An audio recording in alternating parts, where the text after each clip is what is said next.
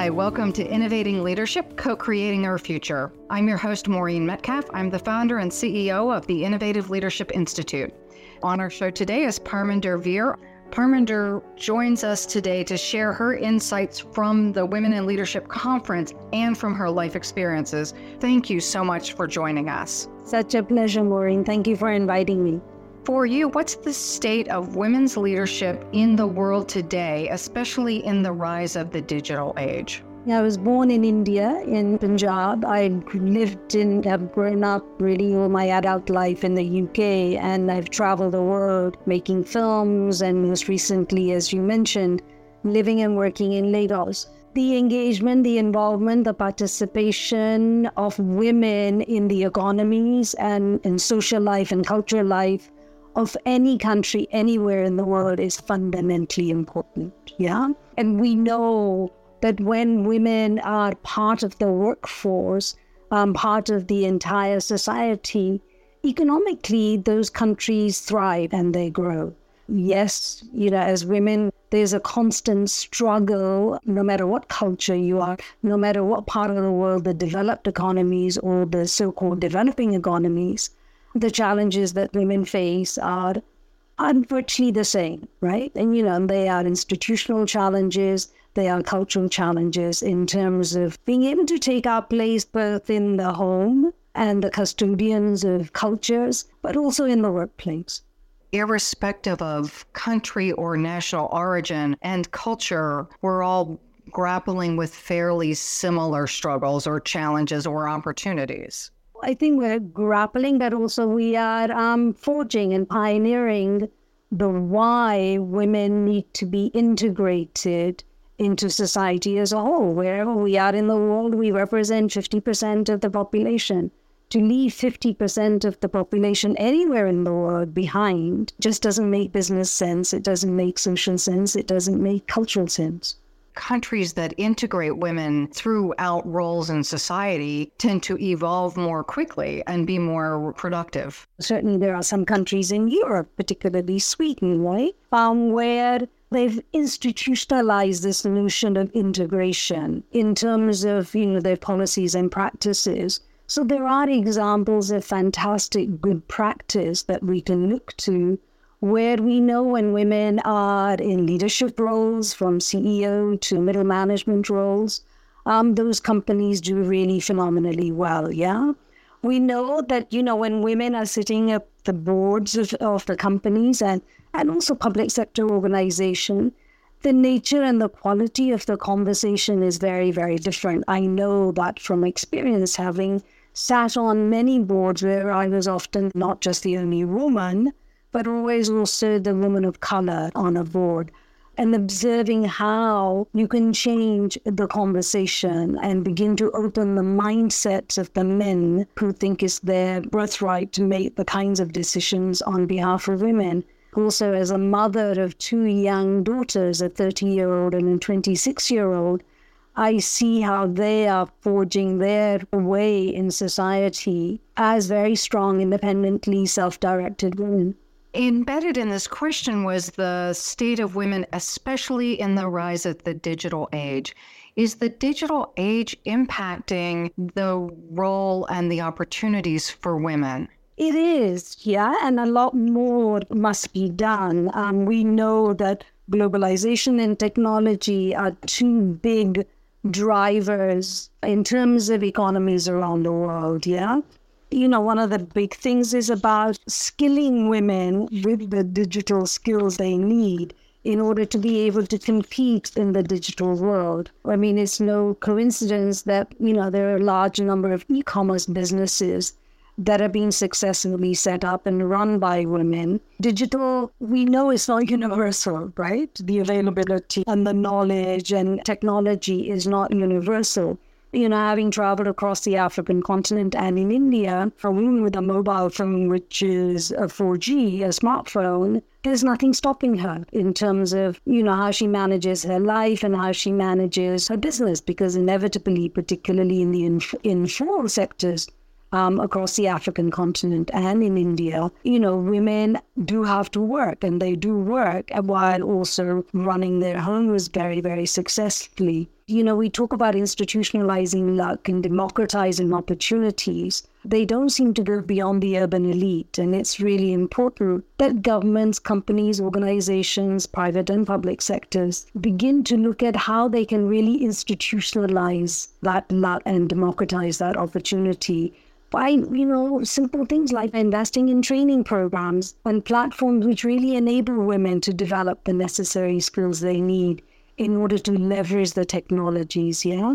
I'm just thinking of a couple of women here in the US uh, who happen to be personally in my life who both work remotely, and what they needed was a laptop. To your point, one got training on the job for how to do her work. Uh, she went in relatively unskilled, but having the technology, she had to provide the laptop. She can work from home. She doesn't need to have a car, which for some people is a, a significant barrier. One is a mom of a couple of now adult children, but she wanted to be available for her children, so wanted to work from home. Again, with a laptop and a cell phone, as you say, both of these women have opportunities that, that would not have been available to them had they needed to be in an office during a certain hours of the day. And it is as simple as a laptop. But it's also as simple as, you know, the employers, if there is this thing, you know, you're either a job creator or a job seeker, and women are creating jobs, right? Where women are seeking employment, yeah. I mean, it's also, you know, a simple thing about having, you know, flexible working hours or that the flexibility that enables women to be able to work from home, juggle the home as well as um, as well as you know to to actually do some work which you know which um, earns them income it is, you know, yes, it is about providing the technology and providing the training is the access. I mean, I'll give you an, an example of, you know, one of the entrepreneurs who applied to the program. There's a woman who's going to um, do spice. You know, she was going to, her business was spices, yeah? The, and she was from Cote d'Ivoire. She managed to complete the application, which was an online application. She got selected out of, I don't know, 150,000 applicants Wow. And when I met her, you know, so she got selected, and I happened to be in Cote d'Ivoire in Abidjan. And she said, ma'am, um, you know, I got selected, which is fantastic, but, you know, the, the, the 12 week program is an online program, but I designed it in a way that you could download each module, and the idea was you apply the the you know the the um the tasks in that module to setting up your business. And she said but i don't have access to a computer and i don't know i'm going to be able to do this online. So i said firstly it's not an online program. But secondly i said but you did manage to fill out an application. How did you do that? She said i've got a friend to help me. I said well then you need to go back to that friend and say help me go through the 12 week modules three, six months later, I met her again and she gave me her spices. And I said, and I said, you have the option of either dropping out of the program or finding a solution. And she found the solution. Six months later, I saw her again and she presented me with her spices. I said, My God, how did you do that? She said, I took your advice and I brought in a, a partner who knows all about technology. And now I've learned how to sell my spices um, using technology platform. I mean, and that was a woman who can just about read and write. And there are many, many other stories. It's amazing to me that you are finding ways to enable, to your point, not the upper top few percent, but the the broader range of the population who don't walk in with the same resources. Exactly. I mean, it is the bottom of the pyramid. I mean, there's you know, again, you know, we talk about, you know, policies and practices for gender balance, etc. Yeah. But you know, I mean, that was one of the exciting things about being at the ILA conference was that they were looking for solutions around leadership, but you know, from the perspective of women across society, yeah, and women, rural women, semi-urban women, illiterate women, women who work in the informal sectors, um, domestic workers who work in the service industries. Yeah, I really feel as we as women who are seeking to become leaders, I think it's really important we're not seeking to occupy the positions in these organizations, right? Um, but that we're seeking to change the mindsets and the cultures of these organizations. So they really do embrace what I call the bottom of the pyramid, which is the mass of the populations. So, Parminder, what are the challenges and opportunities unique to women in the world of business leadership today? We can go on all the kind of institutional challenges, yeah, but I, I'd like to focus on the mindset challenges. Ah, okay. I think really um, you know, in terms of, you know, that nobody, I never went to, I never learned leadership as a theoretical thing. I never went to school to learn about leadership. I didn't do an MBA or a master's or anything on leadership development. So, you know, I was petrified when I was invited by ILA, to come and speak on women in leadership. But it made me reflect, and I really thought, where the hell did these leadership qualities come from? And I think, you know, I mean, I use the words like, um, um, you know, it was that kind of this deliberate audacity, the enduring optimism, um, that really, as a child of an immigrant arriving in Britain at the age of 10, not speaking a word of English, having to find my own way in in this country, and, you know, and from a working class background without, you know, not a silver spoon in my mouth, no networks or anything. So I think the challenge for women is to make your own opportunity, to make your own luck, and to create those opportunities. Um, from the place of you know the passion and the purpose that you want to pursue. I think the biggest challenge is finding your passion and purpose. Everything has a passion and purpose. You know the other day i employed three young girls of um, polish origins immigrants in the uk um, for deep cleaning of my house I have never seen more dedicated, more inspired, more hardworking young women, I think there must be about 27, 28 year olds, who work to help me deep clean my house. Um, in you know, and with such love and such affection for their work, yeah. So I think you know there is um, dignity in everything that we do, and and for me, it's really and it's what I've taught my daughters that until and unless you find your passion and purpose, um, there'll always be the glass ceiling or the you know the the concrete ceilings that um, that that you're going to be hitting your head against. Yeah. And if you have that passion and purpose, then yes, you think, okay, this is what I want to do. But I can see a lot of barriers which are not just affecting my growth, but are, are affecting other women's growth. What can I do to alleviate that? Yeah. I mean, I certainly saw that in when I was, you know, as a film and television producer. You know, in 1996, I woke up and said, "Oh my God, I think I've hit the glass ceiling in this industry." Ten years after I joined it, um, but I, you know, but I was I was infuriated by the fact that you know the British film and television industry was really not harnessing the talent of the Black and Asian community in Britain to work on screen and behind the screen in this sector. And that led me to begin to see, well, how can we bring how can we bring bring about a change in that? And so the passion for storytelling led to campaigning for getting greater representation, employment of talent on screen and behind screen in Britain with the formation of the Cultural Diversity Network. So I, you know, for me, it's really fundamental that you that women you know who are looking to become you know in in, in leadership um, positions but it, even if it's you know the only leadership you know you need to provide is self leadership and self direction yeah um, we must we as women must stop looking to our fathers our husbands our brothers to provide us with leadership we must provide ourselves with our own leadership I love the the descriptions of enduring optimism and audacity along with passion and purpose. And I would say for me as well, tenacity. And there are a lot of days life just seems hard.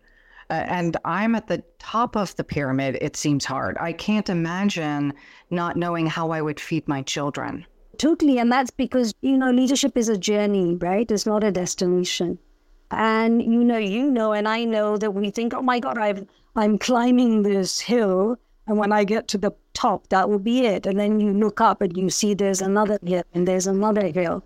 And I, you know, and yes, you know, the first is feeding our children. And now that our children are grown up, you know, it, there's, you know, there's always constant renewal and, and constantly facing new challenges. I think I think the women who live in comfort zone, I think the other is tenacity, but also constantly living and working out of your comfort zones. Yeah, which it seems, at least for me, to be most of my life. As you talk about climbing the hill, um, I I never I did not grow up as an athletic young woman, and at some point in time, one of my closest friends was doing adventure travel. So hiking the Incan Trail and climbing Kilimanjaro and those things. And again, not very athletic as a young woman and probably still not. So, you know, we're climbing, climbing, climbing. And I was doing exactly that. Like we've got 3,000 feet to go. And I get to the top of something and oh my goodness, it's that much longer. Same with kayaking. We it looks like we're going a short distance. And four hours later, it still looks like we have as far to go. And it, it is interesting how we set our goals and define success so that we are able to have enough energy to, to stay the course when it seems. But the meditation on that journey, which is the most important thing, isn't it? Your own transformation as you're making that journey, whether you're climbing or whether you're kayaking, and meditating very deeply on who are you, what what are you, where what is your dest- destiny and, and destination for me it was the the hiking was a, a big personal change again overcoming. So uh, being a kid that wouldn't even run the 300 yard dash in high school and then doing multi-day in some cases quite rigorous travel and developing the own my own internal strength to put one foot in front of the other uh, just because failure would have been so humiliating. But knowing that i needed to build that ability to continue forward on days where i just wanted to quit and that that inner skill really has served me well in my current roles but also what comes through from just listening to you, it's, you know, it's, you know, we're not fearful of hard work. We know what is hard work, yeah? We're not undisciplined. We are extremely disciplined. If we can run our homes and run our companies and and then go and run organizations, that's an extraordinary, which is what we as women do, right? I think it's really important that we as women embrace failure. For me, failure is a fundamental right of every human being because it's only through failure that we learn, yeah? And a lot of women from a very young age are taught not to fail. Fa- to fail is a bad thing, but it's really important to fail because without failing, we will we do not grow, right? And I think also that we hold the big picture um, and not we're not siloed in our thinking in our imagination and and to allow our imagination to run wild can you give an example of where you failed? And then the second half of that, what do you imagine is possible now in your world? Wow, where have I failed? Where do I start? I think, uh, you know, when you're making films, failure is a daily occurrence because, and you know this, you know, you're pitching ideas, you know, you really want to make this film for television or for the big screen and you're getting no no no no no and you think oh my god is there something wrong with my ideas? Um so i you know for me it was always like okay i've got 10 no's 20 no's 30 no's but there'll be that one film that one idea um which will be you know which will be the transformative moment. So I guess I learned very early on, but when I you know began working in the film and television industry. Um, thankfully for me, it wasn't until I was in my 30s, I turned 30, then I moved into the industry. So I'd already had a career before that. It's a failure, But it is a failure because if, you know, those were accumulative news, I could have given up in, you know, within the first six months of joining this industry and said, no one's ever going to back my idea. Crazy film, you know, I want to go over and make a film about Algerian women who fought in the Algerian Revolution. Um, who is going to actually finance that? Yeah, who's going to support me to go and find those women who fought in the revolution 30 years ago and then to talk to them and ask, see what happened to them. But I know that, you know, that was one of probably, you know, a hundred ideas that I, of films that I wanted to make before I got that one um, off the ground. So failure in, in that sense, yes, and in, in setting up a number of businesses um, with founding partners and knowing that it's, you know, it, they had run their course. So, so I learned, and it's a word that's obviously very much in our vocabulary as entrepreneurs, is pivoting. So like, yeah. meant that they, they weren't failures, that I was constantly having to pivot and say, and so that was on projects, but also in terms of one's own, you know, you know, professional career. Yeah, you know, so I I worked in the arts and I went so far, and then I pivoted into film and television production, and then I pivoted into film and media financing. Always learning new skills um, and adding to my kind of knowledge um, bank um, in, in, in order to be able to then take those take that knowledge into my next work. So I think, you know, learning to pivot, I think that's what I, I've done. But I think the other is, you know, particularly with, you know, I found myself in my late 50s, I turned 60 in Lagos, Nigeria, in fact, was really um, seizing the opportunities, yeah? So I believe that, uh, you know, in my own professional career, I've created the opportunities, yeah? I've seen a gap and I've gone in there and created an opportunity where I know I can add value.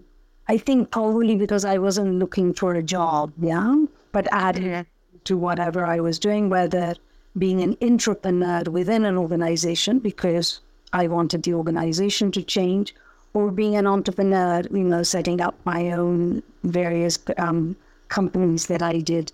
Um, so I think that you know, you know that. Yeah, I don't know. I mean, that is fundamental um, to be able to create your opportunities and to seize the opportunities, and not to be afraid to learn new skills. You've talked a lot about pivoting and what got you here. Uh, you're now 60, and in some cases, you are probably the crone or the wise woman. What What is your next pivot? And uh, what what makes that exciting to you?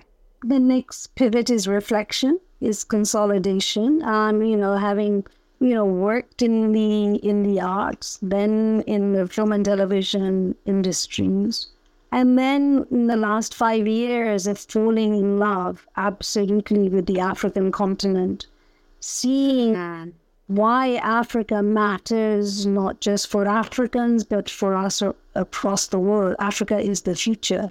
And if Africa succeeds, we all succeed. And if Africa fails, we all fail in, in globally, yeah?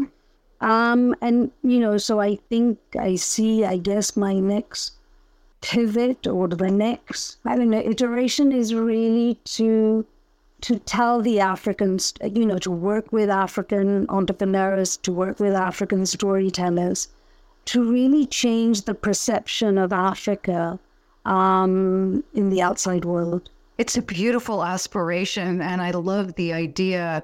Again, my commitment is elevating the quality of leadership across the globe by omitting an entire continent.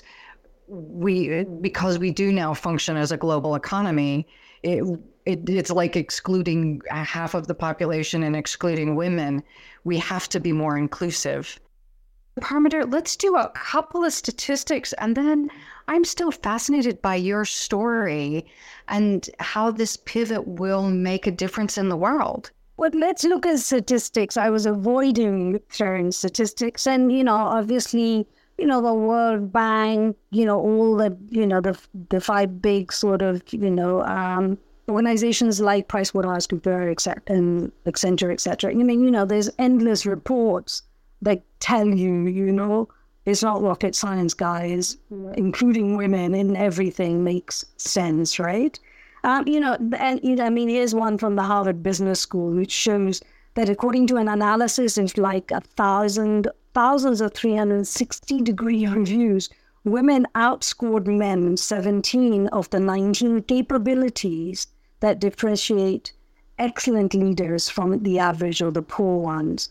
Another one from PricewaterhouseCooper World Work Index in 2018. Um, you know, they've done a lot of, you know, a lot of research on gender balance, pay equity, discrimination, and hostile workplaces.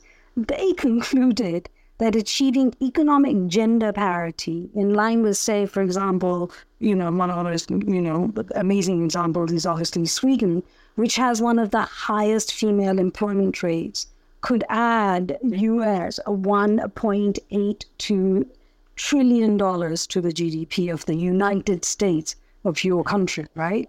500 million of that of that to, to that of Japan and another 310 billion dollars to that of Germany.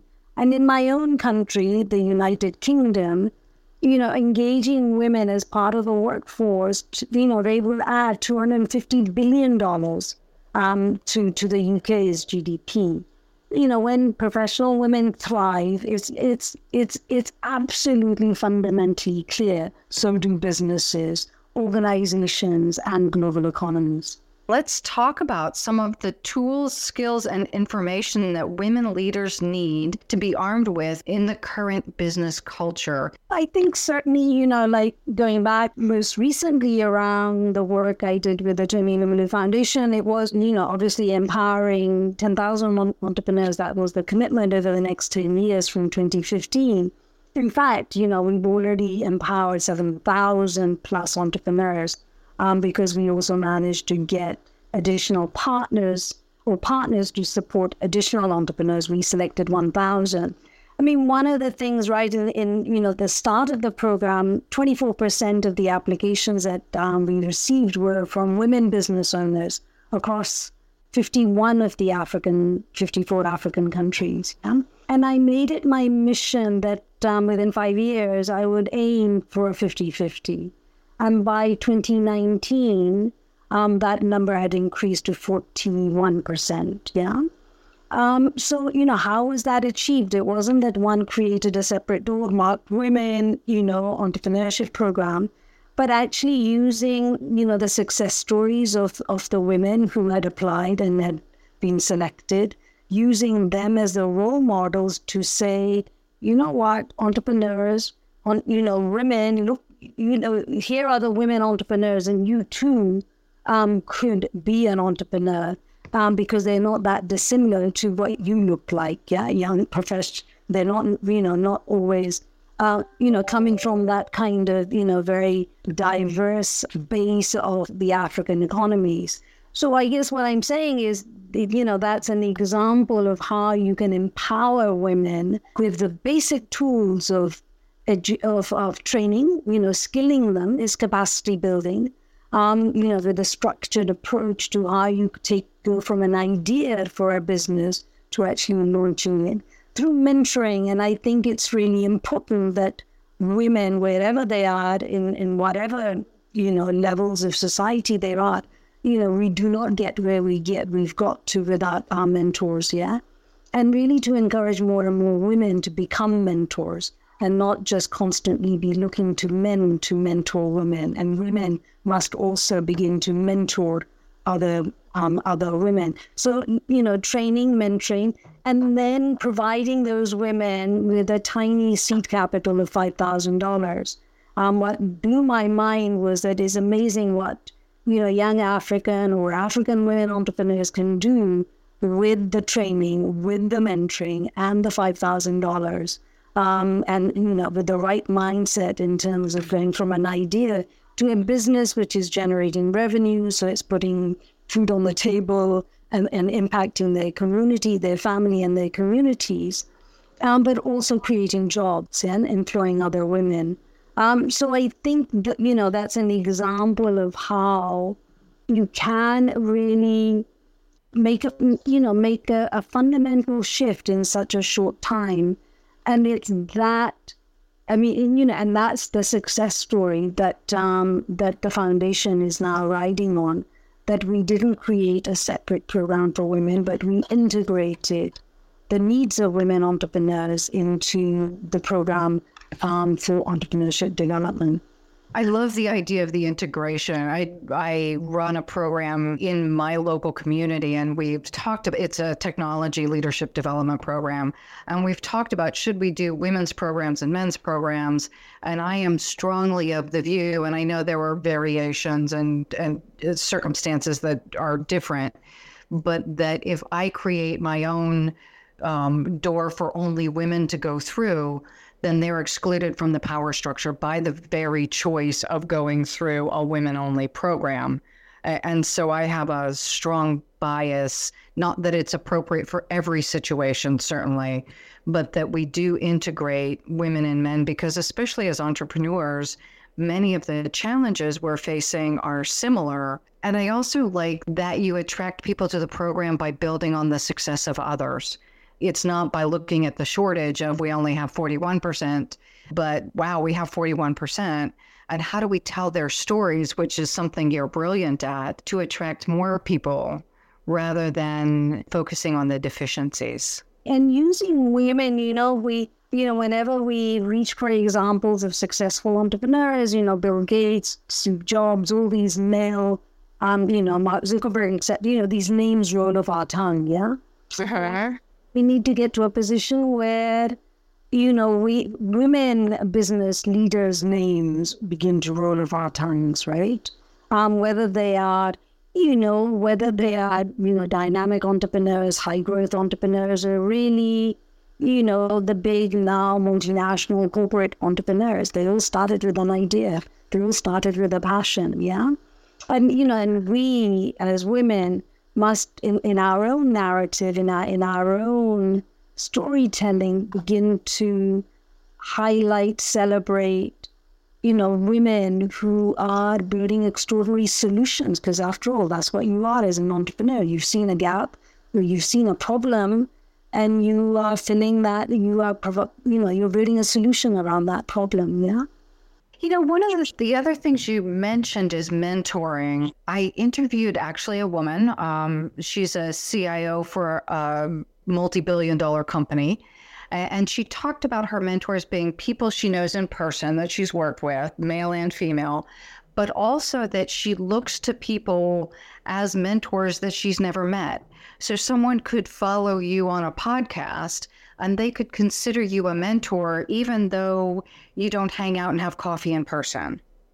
I think that's fundamental, and that is again, you know, you know, technology. What is it? It's an enabler, yeah. And I just think that if we can begin to use it as an ena- an enabling tool, um, the greater its impact. Yeah? You know, certainly now there's not, you know, you don't you know, when I built the data bank or the mentoring program as part of the mentor learning program at the foundation, I didn't limit the mentors to just the African continent. We have amazing mentors from the US, UK, Australia, China, mentoring African entrepreneurs on the continent. Yeah. And those many of those mentors have begun, you know, I've developed very deep relationships with entrepreneurs and enterprises that they have never that they haven't met, yeah, face to face. So no, for me, mentoring is is is a fundamental pillar of um, professional development and, and and personal growth as well. And the more we can institutionalize mentoring wherever we are, in whatever capacity, whether we're running our own businesses or whether we're working in a, in a corporate environment, the more that we will grow the talents. You know, there's no shortage of talent, actually. There's the policies and the practices of organizations that blind them um, to talent that is there um, and to harnessing that talent. You know, for me, in, in, in across the African continent, the Africa's biggest resource, its most precious resource, is its human capital and and the challenge for the African leaders, whether they're political or whether they're business leaders is to harness that human capital. Do you have one recommendation as we're coming to the close of the show for how? So I'm in Ohio. How would I contribute to the solution? You start local, yeah. I mean, you start locally because Ohio, you know, it's really interesting that I've been reading a lot about the loss, the sad loss of Toni Morrison. You know, she was born, she's from Ohio, yeah. She started small. She started writing from the place where she came from. Um, you know, she understood her local environment. She understood the local challenges, yeah. And so I think if you are in Ohio and you're a woman and and you're either looking to set up your own business or you're looking to go and add value and and and, and really make an impact in an in an existing organization, I think it is, goes back to find your passion and purpose. Develop a roadmap of how you're going to get from A to B to C. It's not like you're going to arrive overnight. It's a long, long, long term journey. You know, and leadership is a long term journey. It's not a, you know, and, and the important thing is that you live that, you make that journey with integrity. And integrity is that you go, you know, that you're constantly reminding yourself of why you are doing this, yeah? Yes, it could be just because I need to earn some money. But, you know, just earning money in, in itself is not an enough of a motivator. Um, I feel that too much in Western society, so I guess in all societies, I mean, I guess I, you and I have we've been very lucky in that, you know, our professional life and our personal life are very integrated.